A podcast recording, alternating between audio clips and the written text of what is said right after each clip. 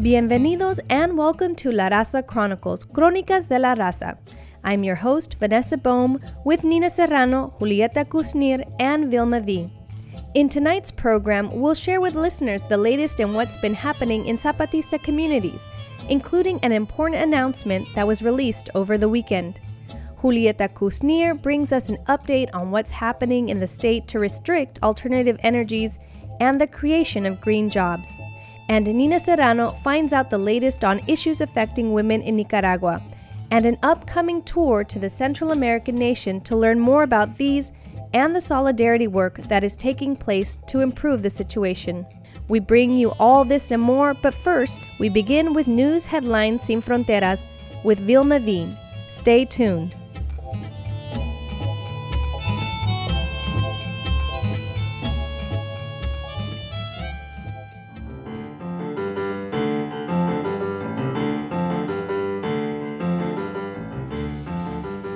This is Vilma V with Noticias Sin Fronteras, news headlines without borders covering news from América Latina for the week ending May twenty-fifth. Mexico. There is rising concern and international condemnation over recent attacks in Las Margaritas, an indigenous community that supports the Zapatista National Liberation Army, E Z L N, in the southeastern state of Chiapas. The E Z L N charged that a school and clinic were destroyed earlier this month, and on May seventeenth, an ambush of unarmed supporters was carried out, which led to the death of activist and teacher José Luis Soles López.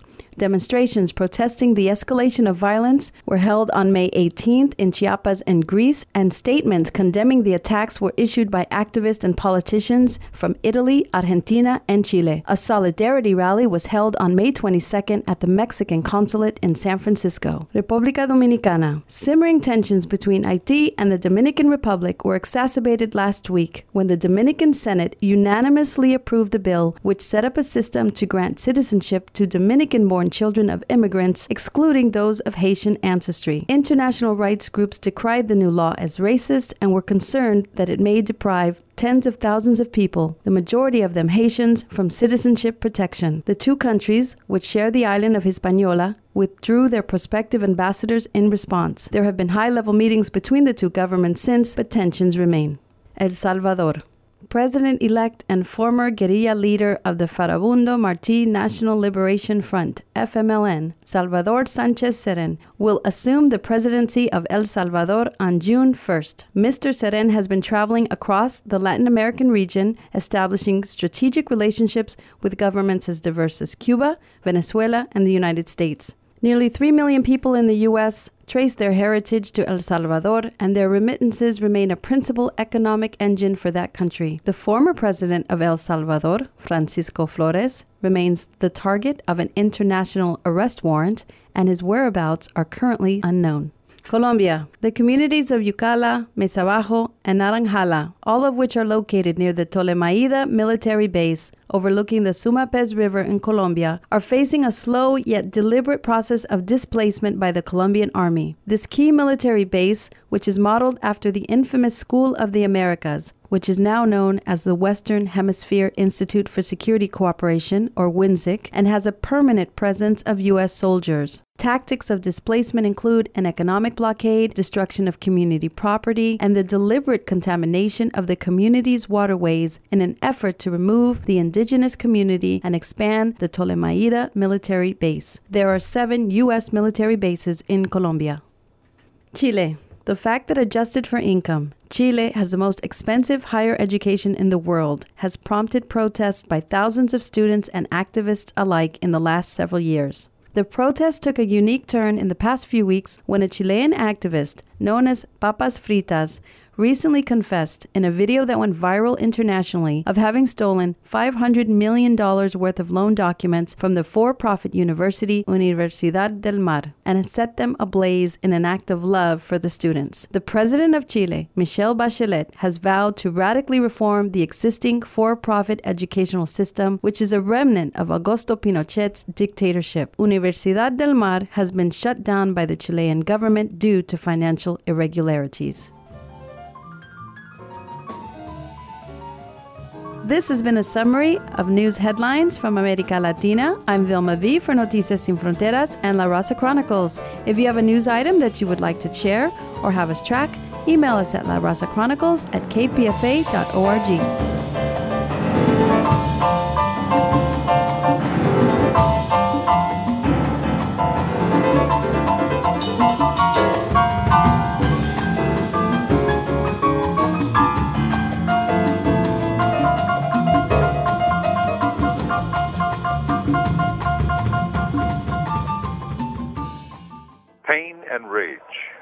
Chiapas. Since nineteen ninety-four, the emergence and persistence of the Zapatista movement has been a pain in the side of the Mexican state. An indigenous, women-commanded revolutionary army was a nightmare for the globalist NAFTA-era business servants of the Mexican government. They have repeatedly attacked the Zapatistas, not just militarily, but via the media as well. Now, the state, using paramilitaries, has attacked the Zapatistas again. On May second, the Zapatista support community, La Realidad in Chiapas, was ambushed, and a teacher there, José Luis Soles López, was beaten badly and shot several times. Solis López, known affectionately as Galeano, taught at La Escuelita, the little school, a Zapatista institution. His killers are members of a Mexican paramilitary group with ties to the government. As a popular revolutionary army, the Zapatistas have denounced revenge, but they want their many supporters to know that Galeano's murder has sparked both pain and rage among them. They also see this as a pretext for attacks to come. They're calling for supporters worldwide to denounce this attack. For more information, contact An Attack on Us All at gmail dot com. From Imprisoned Nation, this is Mumia Abu Jamal. These commentaries are recorded by Noel Hanrahan of Prison Radio.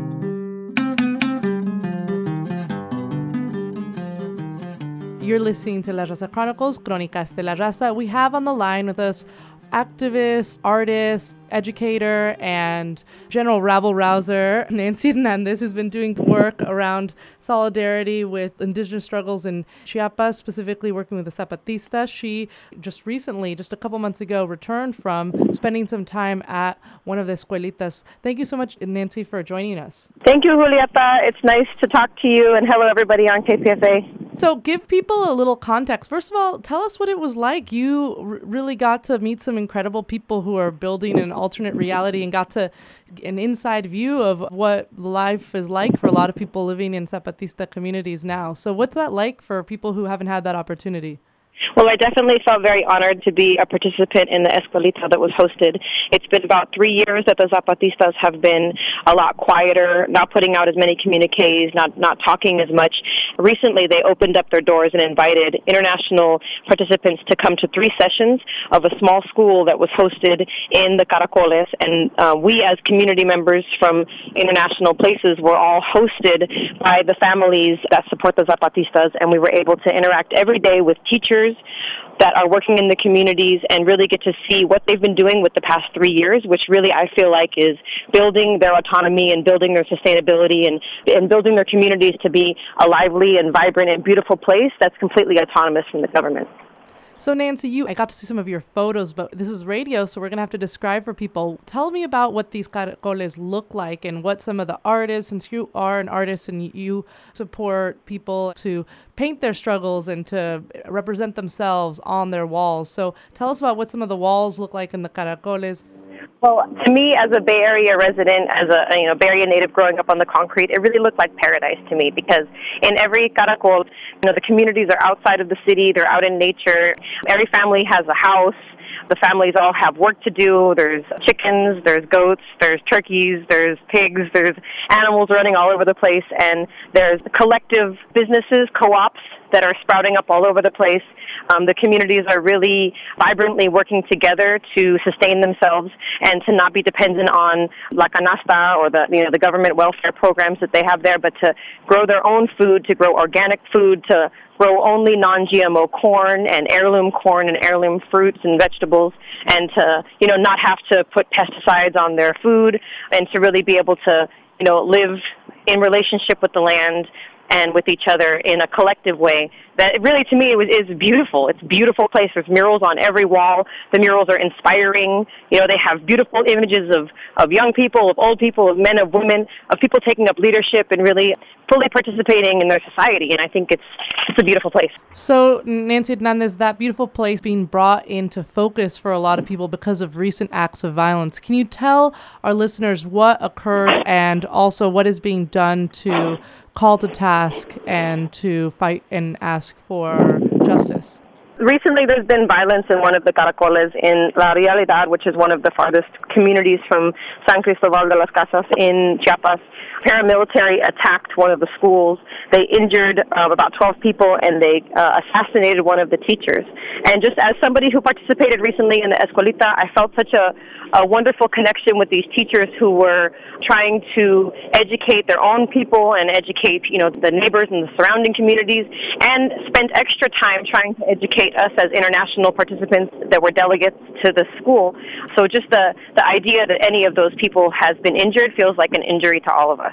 So tell us more. So a teacher was murdered, and there's been a an outcry around the world. So what has been done here in the Bay Area, and what have, what are you hearing about through the network of solidarity around the world to call for justice and accountability? So definitely, I think that the immediate thing was that there was a ton of information going out from this rural community. There was a ton of access to all of these relationships that have been built across the world of different communities that are, you know, living in cities or living in different countries, but are all in solidarity with the idea of autonomy and of indigenous people taking on their own responsibility in their own community in Chiapas. And so it was amazing that instantly, you know, they had so many connections from the middle of the jungle all around the world. There was a call put out last week to do actions in solidarity with the Zapatistas, and so actions took place all over. I participated in one in San Francisco that was a noise rally in front of the Mexican consulate to call attention to the teacher Galeano, who was killed, also the paramilitary, and really to also call attention to the U S's plan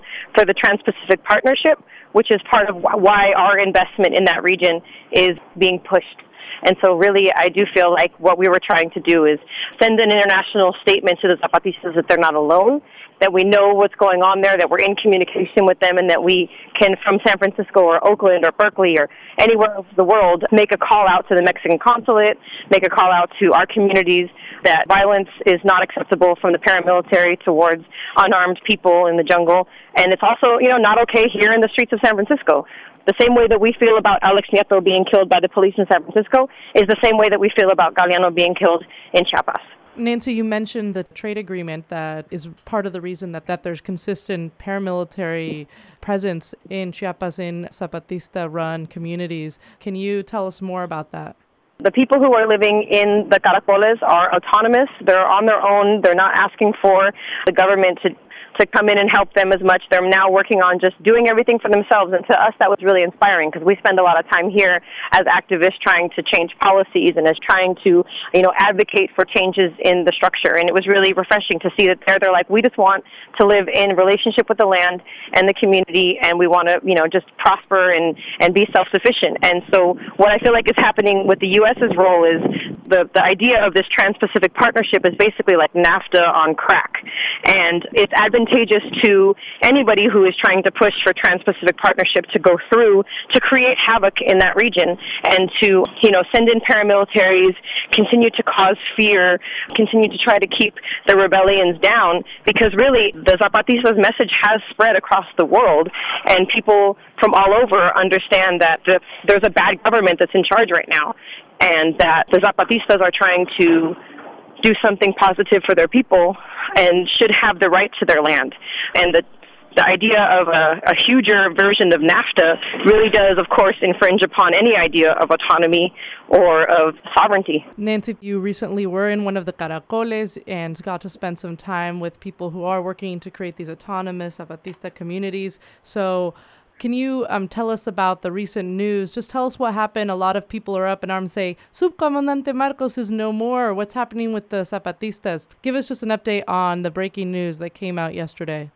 So Subcomandante Marcos has not made a communique for a very long time. I think it's been almost five years since he has been publicly speaking. In that time, the leadership has been developed all over the region, and there's a ton of people who are spokespeople. Every gathering has uh, an indigenous person translating it into each of the languages that are spoken in the region. So there are a ton of spokespeople, and he has not been as vocal as he was in, in the beginning of the rebellion and of, of the uprisings. But he did come out and make a speech at La Realidad, the Caracol, in which Galeano was assassinated at, and he spoke on various issues. One of the things that he said is that the idea of Marcos is something that we, the Zapatistas, created, and now we no longer need that character, so we're writing him out. And he declared that from now on, he will speak as Subcomandante Galeano in respect for the teacher who was assassinated. And I think what he's saying is that as a member of our community was just assassinated, that all of us are now Galeano, and we all need to take on his name and his struggle and continue his work. So, Nancy, it is pretty difficult if you're just focusing and on watching T V news or reading your M S N dot com. You're not getting much on the Zapatistas, and if you are, it's probably pretty skewed. How do you recommend people stay up on what's happening, and how do you recommend people show their solidarity with the Zapatista movement? Well, of course, my first shout-out is to K P F A, and I would ask everybody in the Bay Area to support K P F A and support listener-sponsored radio. You like that, don't you? Um, but I also feel like there's a ton of resources online to be able to get news and to get media. So indie media always has a ton of information. I think that Democracy Now! Had a really good analysis of Subcomandante Marcos's, or now Galeano's, speech. And so I, I think that, you know, just not being sucked into mainstream media and not just believing everything we hear on Fox News is the first step, and understanding that the Fox News network and many of the other networks that are pushing out, you know, everything that Clear Channel is saying, all the ideas that are coming out of Clear Channel, that's a part of the mal gobierno. That's a part of the bad government. And in order for us to really be a part of a social movement that's moving forward, we can't just keep listening to the ideas that are pushed by the mainstream media. We have to do the extra work to go outside of that and um, listen to K P F A, and, you know, there's podcasts. If you miss it, you can find it online. And, um, you know, just reading Indie Bay and, you know, indie media and anything coming from outside of the U S I feel like is a little more progressive or, you know, balanced. And so for people who feel that they really want to go and either support as doing work to try to protect, you know, to accompaniers or to do any kind of work to support the Zapatistas working in these Caracoles, working in these different escuelitas, or if they want to go and see for themselves what, what it's like, um, do you have any recommendations out about how people can plug in and do what and see for themselves? Well, I definitely feel like the first thing is that the Zapatistas say that, you know, the idea is not that we all go to Chiapas and do work in Chiapas, but that the idea is that all of us become Zapatistas in our own communities and carry those ideas with us, so that when we're organizing in San Francisco or Oakland or the East Bay or, you know, Los Angeles, that we are implementing those same ideas of collective work and collective struggle and supporting co-ops and putting our money into the community rather than into more corporations. Um, and so that's the first step, I feel like, is taking those ideologies and bringing them home. But also I would say that if people are interested in traveling to the region, that, you know, there's nothing that can uh, educate you about a place or a struggle or a location as much as traveling there. So I would definitely say that international travel is something that everybody in the, in the U S needs to do. Thank you, Nancy. So is there anything else our listeners need to know about how to plug in or support? Just if anybody wants to create any art or anything in support of the Zapatista communities or put out any type of actions or events, that people are adding all of their information out onto the interwebs and, and sharing all of this information. So, Nancy, how can people see some of the great art in these escuelitas or join up with people who are doing solidarity work around the world? Well, I would definitely say that any time that you want to see pictures or, or find things on the Zapatistas, there's a ton of information out there. You can go on to the Internet and, and look at some of the web pages. If you're on uh, Instagram, you can look up the hashtag for Zapatistas, and specifically on on the issue of Galeano and um, the assassination that happened this past week, um, there's a hashtag of Zapatistas no están solos, and solos is spelled with an X at the end, um, so that there is no uh, feminine or masculine of of the word. Um, so people can check those images out, and there's a ton of international solidarity that has come out of, from, you know, Great Britain, Australia, the U S, you know, different parts of Mexico, um, and people are, are holding rallies and holding actions and making art and then taking images of that and uploading that to, to Instagram and also on Facebook. So um, there's a ton of information and resources out there to see. Well, thank you so much, Nancy. We look forward to hearing more about your work in solidarity with struggle all around the world and your work here in the Bay to highlight injustice and to support people who are rising up and challenging those that are taking advantage and exploiting and folks around the around the Bay, around the country, around the world. So thank you so much, Nancy, for all your work. Of course. Thank you, Julieta, and thank you, K P F A, for always being a voice of reason whenever there's chaos on the planet.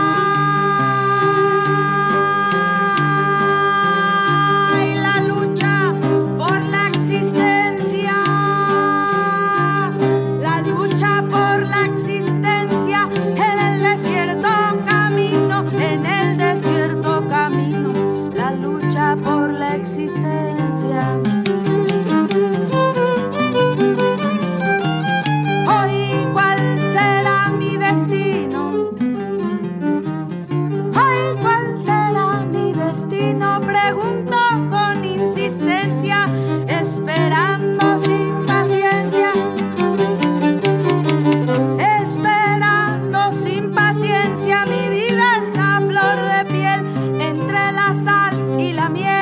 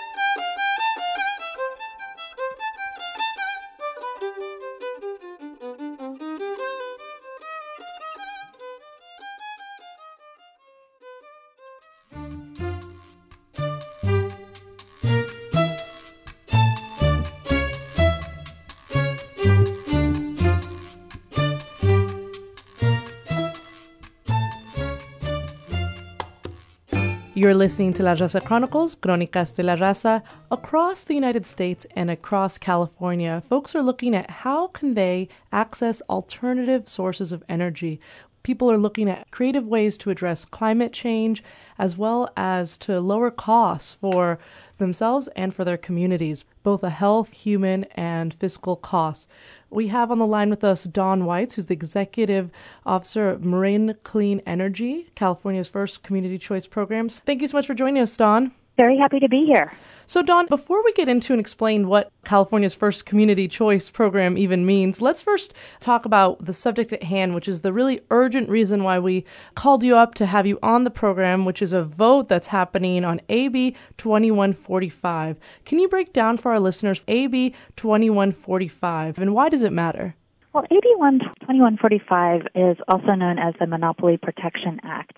It is a another attack on community choice that would limit the choices that local community members have to choose a greener supply of electricity, and in our case currently it's also a greener uh, and cheaper supply of energy. Right now throughout a lot of California there's only one monopoly provider, that's a, a corporate uh, private company that provides energy to customers, and customers don't have a choice of getting their power from somewhere else. The program that we run is a community choice aggregation program, and it gives customers a choice of getting their power supplied from us, and we choose greener sources of supply, and that's important to a lot of customers. Or for customers that don't want to get their power from us, they can also choose to continue getting power from the corporate monopoly in their territory. A B twenty-one forty-five would essentially make it uh, infeasible for any community choice programs to start up in California. So that's why it's a, a big concern, and we're trying to um, make sure folks are aware of it and um, can do whatever is possible to stop this bill. So if this bill does pass, how will that affect people who are trying to think about new ways or trying to really break free of the constrictions of relying primarily just on their current energy provider? Well, if this bill were to pass, it would impact local governments all across California that have been interested in starting up community choice programs of their own. And there are many efforts in play right now to to launch community choice programs, including a program in Lancaster and programs in the central part of California, San Luis Obispo, um, moving up towards Monterey, Santa Cruz, and even as far north as Arcata. Um, there are also many communities in the East Bay, here near San Francisco, that have been interested in launching a C C A program. And a lot of time and effort and study has been put into launching community choice programs in these jurisdictions by local governments, cities and towns that want to have choice for their customers and also want to have a way to reduce greenhouse gas emissions and get more renewable supply onto the grid to serve their customers' needs. This program would change the approach of community choice and make it an opt-in program rather than an opt-out program. And that fundamentally changes the opportunity for local governments to launch these types of programs, because as an opt-in program, there's a need to really um, procure power and uh, have financing available to procure power without knowing what your customer base is going to be. And when we've had an open market in the past, very few customers have made any change in the supply that they're receiving. Less than one percent, in fact, in our community chose a different choice of supply when they were given a, an option. So the great thing about community choice is we're able to redirect where customers are getting their power from while providing choice at the same time and allowing customers to take part in even greener options if they want to.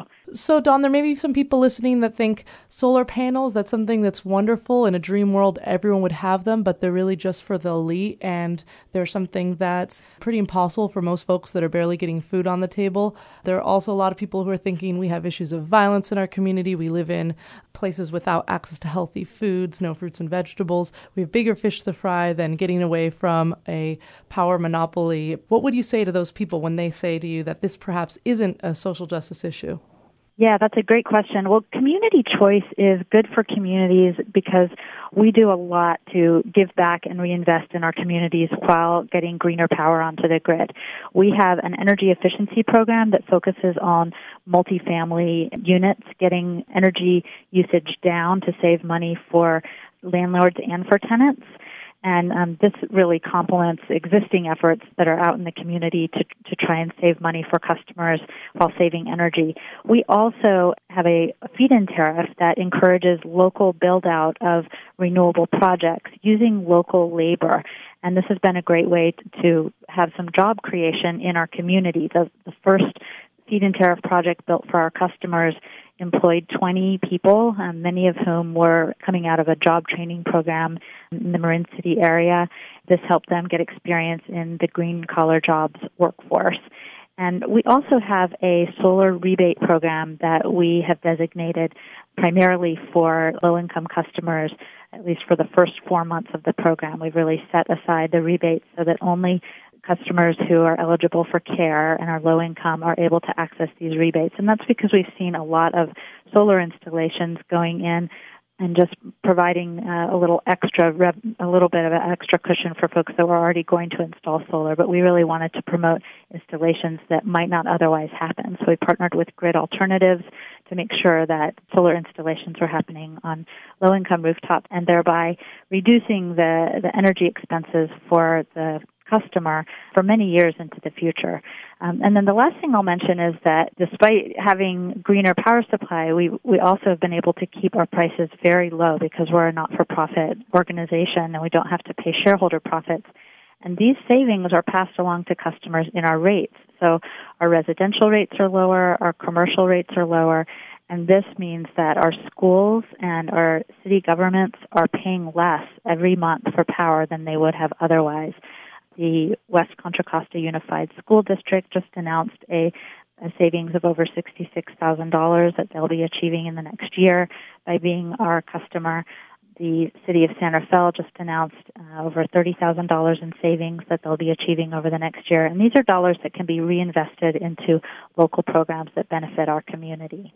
So how can people find out more about community choice and find out more about Marin Clean Energy? And how can they also speak out on A B twenty-one forty-five? People can find out more by going to our website, which is m c e clean energy dot org, and find out more about our program and find out more about how to engage on this bill. I think that one thing that's important for customers to know is that we really are about choice, and customers in our service territory not only can choose a, a greener product, but they can also choose a more local product. We offer a fifty percent renewable product, which is the default option, at rates that are lower than what the incumbent utility offers. And then we also offer a one hundred percent green option for customers that that want to do more as far as greenhouse gas emissions and getting renewables on the grid. The most recent program that we have announced is called Sol Shares, and this is a one hundred percent local solar product that customers can get to get power onto the grid from our local community and create jobs at the same time. We think it's important for customers to be able to choose from greener products so that we can reduce our impact on the environment and get more renewables onto the grid for our community so that we can protect our environment. That was the voice of Dawn Whites. She's the executive officer of Marin Clean Energy, and we appreciate her for giving us an update on what's happening now here in California at the State Assembly on a vote, important vote around A B twenty-one forty-five, and to find out more about community choice. Thank you so much, Dawn.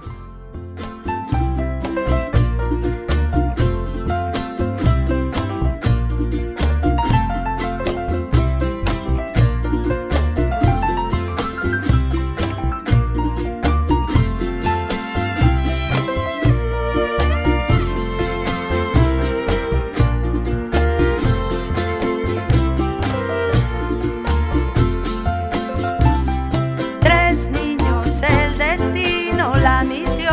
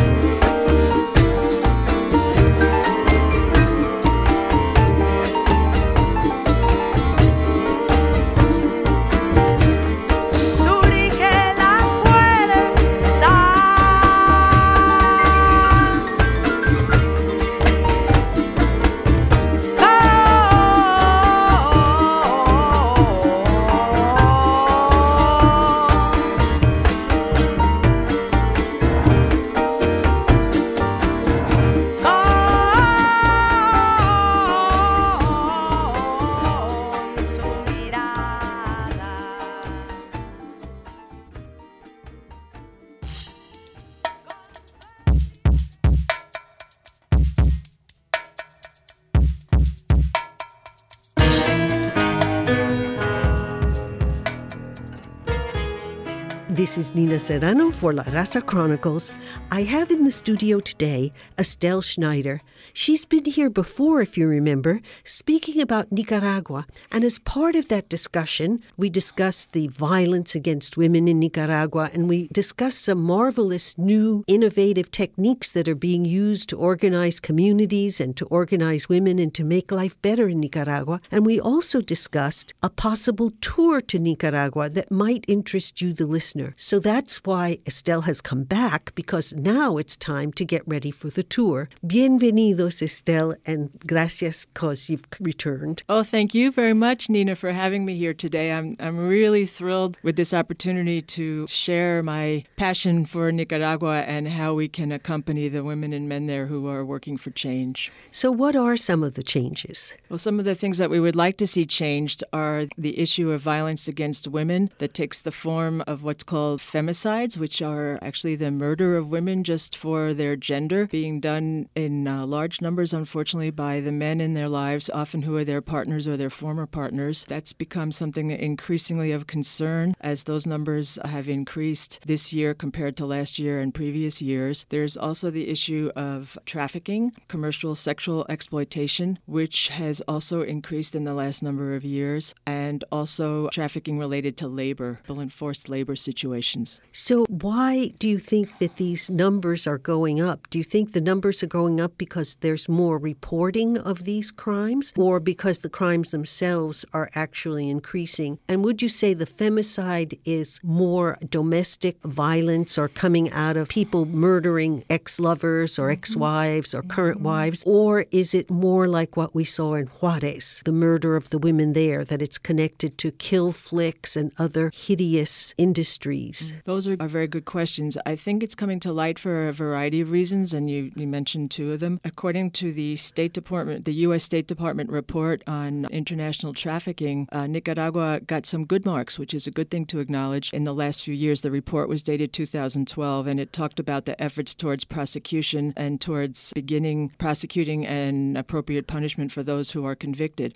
So that's a good thing. The areas in which they're still falling short are in prevention and in support for people who've been identified as, as trafficking victims. So that's the one side of it. I think it has gotten more attention for those reasons. The other thing is that with the increase in tourism in Nicaragua, it's brought with it the issue of sex tourism. And that is new because it's only in the last maybe five to ten years that tourism is increasing in Nicaragua with a, with a more stable environment and with a more broader recognition that it's a beautiful country and has a lot to, to say for it. But unfortunately, as in the rest of the world, it's brought those kind of issues with it. The other thing to note here is that if you look at a broader picture, sex trafficking, or what's called commercial sexual exploitation of children in particular, is reached international epidemic proportions. So it's not just Nicaragua that's being affected. And in part, that's also what I've learned from the event that we did that I was on the air for a little while ago talking about. It was a very successful event about Nicaragua, which raised over five thousand dollars for grassroots women's organizations, and we're very proud about that. But through working on that, I also learned more about the issue of trafficking in the Bay Area. And really? The, Oh, yes. And there is a big issue of commercial sexual exploitation going on right under our noses here in our backyards. And in the process of learning about that, we want to make links. We want to, we want to make links between uh, Oakland and Nicaragua. We want to make links between African countries that are going through the same thing. Part of what I learned is that the rings such as drugs and gun running have to some degree switched over to trafficking of girls and women, because you can use those products, between quotes, over and over again. Once you sell a gun, it's sold. Once you make a drug trade, it's gone.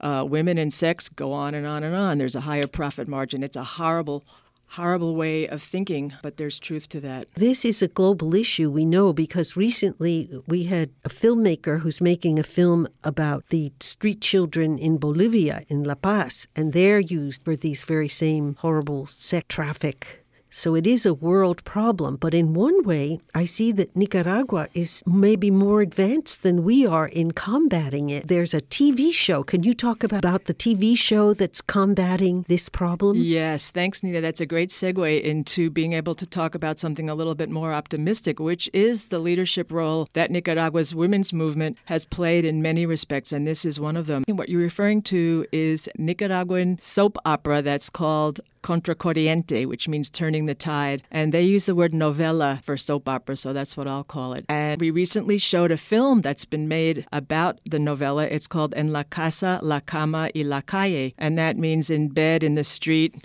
um, and at home. And what that refers to is uh, democracy building. It's the slogan that Puntos de Encuentro, which is a feminist organization in Nicaragua, came up with to describe the, the work that they do in um, changing power relationships, which they think is the basis upon which change will happen. So that refers to power relationships between young and old, men and women, gay and straight, the democracy in the country. You can't have democracy unless there's equal power relationships. And so with that, they created this soap opera, which is, addresses all these challenging problems. And the episode that we see in the film is one about uh, sex trafficking. And they use the um, the novella as a way to feed into organizing in the women's movement. So in this film, you actually see Nicaraguan families in their homes watching the uh, watching the T V program and discussing the issues that it brings up about imbalance and power, about how uh, dispelling the myths. You know, there's a lot of myths that the girls like being in the sex trade because they get good money and pretty clothes, and they dispel those myths and they see people talking about it, and they give information to people about how to protect themselves, and it's. Uh, odd to use the word upbeat, but it is upbeat to see how successful they are being in mobilizing and, and, and creating a new uh, a new scheme, a new vision, a new way for men to be men. I watched this video myself, and I was very impressed by the way that Nicaraguan women are now using the media for organizing, so that the very actors that are in this popular novela, this popular soap opera, go around to the schools and give talks and give workshops. And so much of it is addressed to the young men, changing the young men and their viewpoint so that their willingness to be pimps or become part of this is negated, or mistreating the women. And the young women are just seem to come to life behind this, and also the relationship between mothers and daughters. A very profound theme is explored and discussed with the girls in the schools when the actors come with their big posters that they autograph for the kids because they're all popular T V stars now, and how those people, the actors, changed by becoming part of this novella series. And I think our media today, and certainly we producers here at K P F A, could take a great lesson from this of combining media with community organizing, not just inviting community organizers to come and be interviewed, but actually be part of that whole process. And many times we are. We go out to local events and locations, and we are part of, of it. And other times we do invite the organizations in. We are a community station, but we could even be more so, or that's what I felt while I was watching. I was so inspired. So there are many exciting developments where people in third world countries are taking the leadership in this. And we in the women's movement and in the liberation movements and the social justice movements here can follow.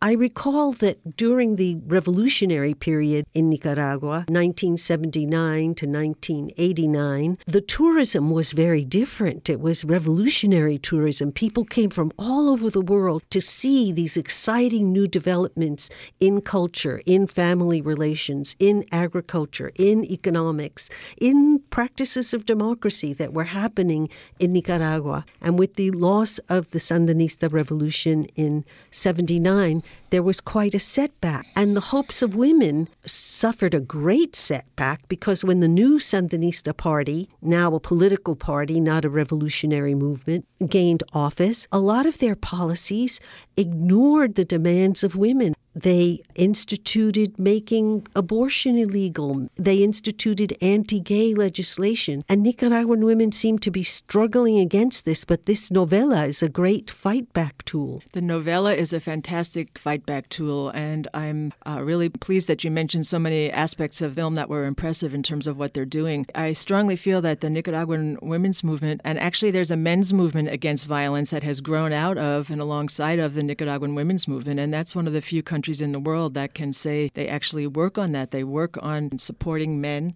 to become real men who don't abuse women, who don't practice violence against women, and who want to change the model of what it means to be men. They're not the first country to think of that, but they're probably among the first countries and movements who've actually built the movement. And that's very impressive, and another page that we can take from them. So I'm really glad that you uh, mentioned the concept of community and how it applies here to work in K P F A and what we can learn from them, because it seems like it's a good segue into talking a little bit about trips that are being planned, in particular the trip to support the women's movement. You mentioned the type of tourism or visiting that went on during the years of the Sandinista Revolution, and we're not in that period right now, but we can still show our solidarity and support by uh, linking up with the movements, either by going there directly for those of us who can, or in other ways that we can talk about as well. So in November of this year, in two thousand fourteen, we have planned, in coordination with some of the women's organizations, a chance for women and men, because our trip is open to men, even though it's called the Women's Empowerment Journey. We believe that men can participate in helping to empower women as well, so they're welcome. And it corresponds with November twenty-fifth, which is known throughout uh, Latin America and Central America and the Caribbean as the Day of Elimination of Violence Against Women. I'm very proud to say it's also known here in the Bay Area, because we have for at least eight years celebrated that day. And always in November on La Raza Chronicles, we spend some time promoting and discussing November twenty-fifth as the U N declared day for the elimination of violence towards women and girls. And we generally have an event in the mission, which I just learned about somehow. I don't know how, but somehow I missed that until this past year. So I think it was meant to be that we connected in this way, because now we can build it even further. So every year in Nicaragua, just as you mentioned was done here, they commemorate that day by having uh, marches and activities and forums of different sorts uh, across the country, not just in Managua, the capital. But we have been invited to participate in the events that will take place in the, in the capital. We have a wonderful program that will take us to visit three different parts of Nicaragua, the beautiful island of Ometepe, which is a biosphere reserve recognized internationally for its beautiful ecology and history. And the women's movement that's there is also doing very good work. So we want people to learn about both those parts. And we'll also be going to Managua and, and Estelí, where the projects that we raised money for at this event are located. So we'll meet them. What are some of those projects? Uh, one of them is called the Mama Licha Clinic. And Mama Licha is Alicia Huete, and she's a midwife who's in her late sixties or early seventies. She is known as a legendary midwife in the town of Estelí because she devotes herself to providing safe professional care to women who are giving birth and to their families. And so she worked in the Ministry of Health for many years until they retired her. She didn't want to stop working. And so a number of uh, people in the United States have joined together to fundraise for her to have her own clinic. And that's what we're supporting.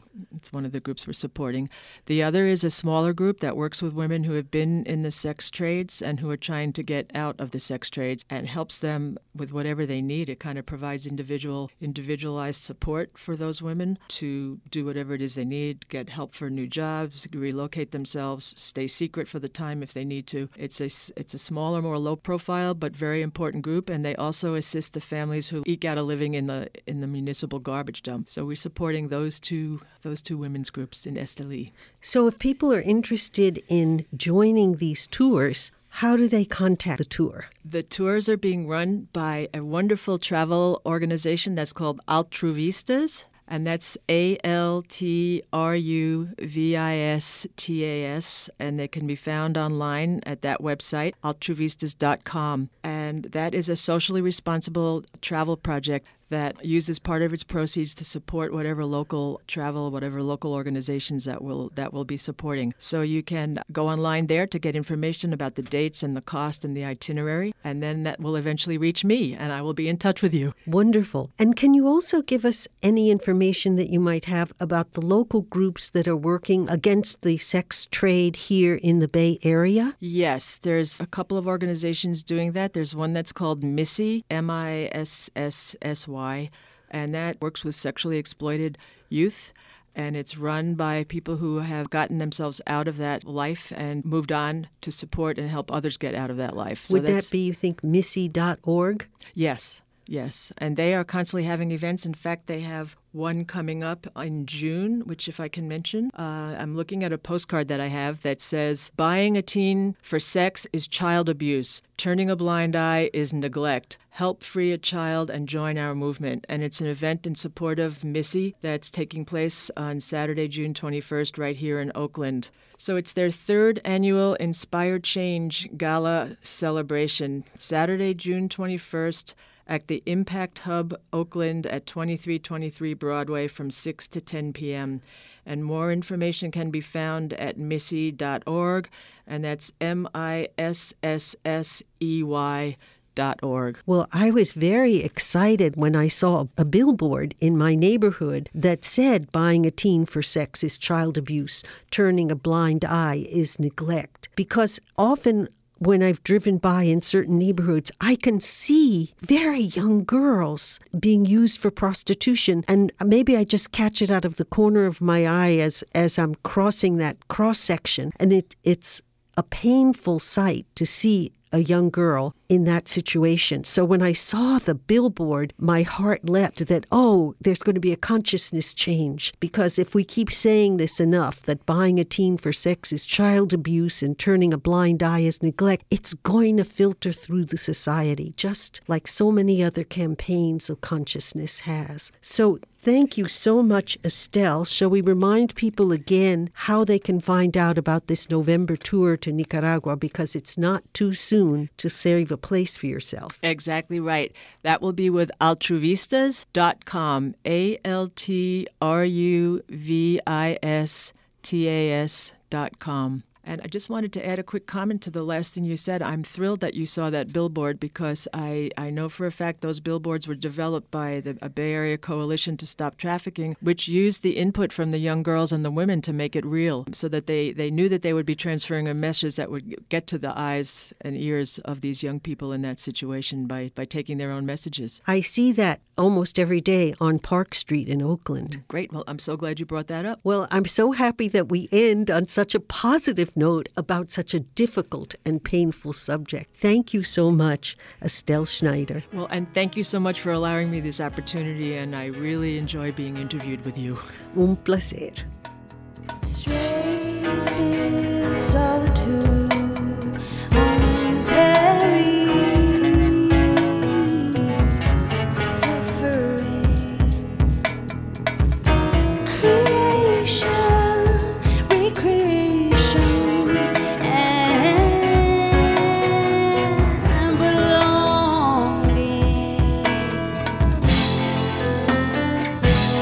Clearly feel, make it rain.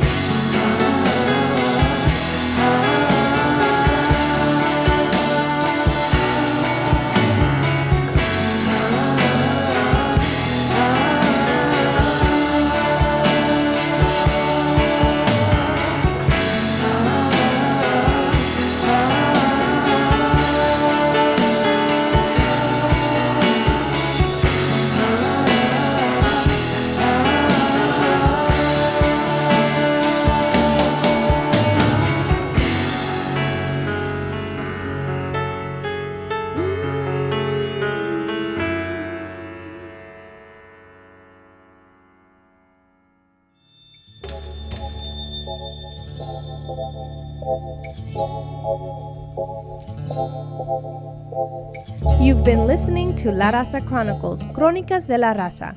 To hear this program again or share it with your friends, go to k p f a dot org. We always like to hear back from our listeners and welcome feedback and show ideas. To get in touch with us, like us on Facebook and leave us a message. Remember to tune in next week at seven p.m. to hear more about the latest issues, news, arts, and culture in the Latino community. Buenas noches, hasta la próxima.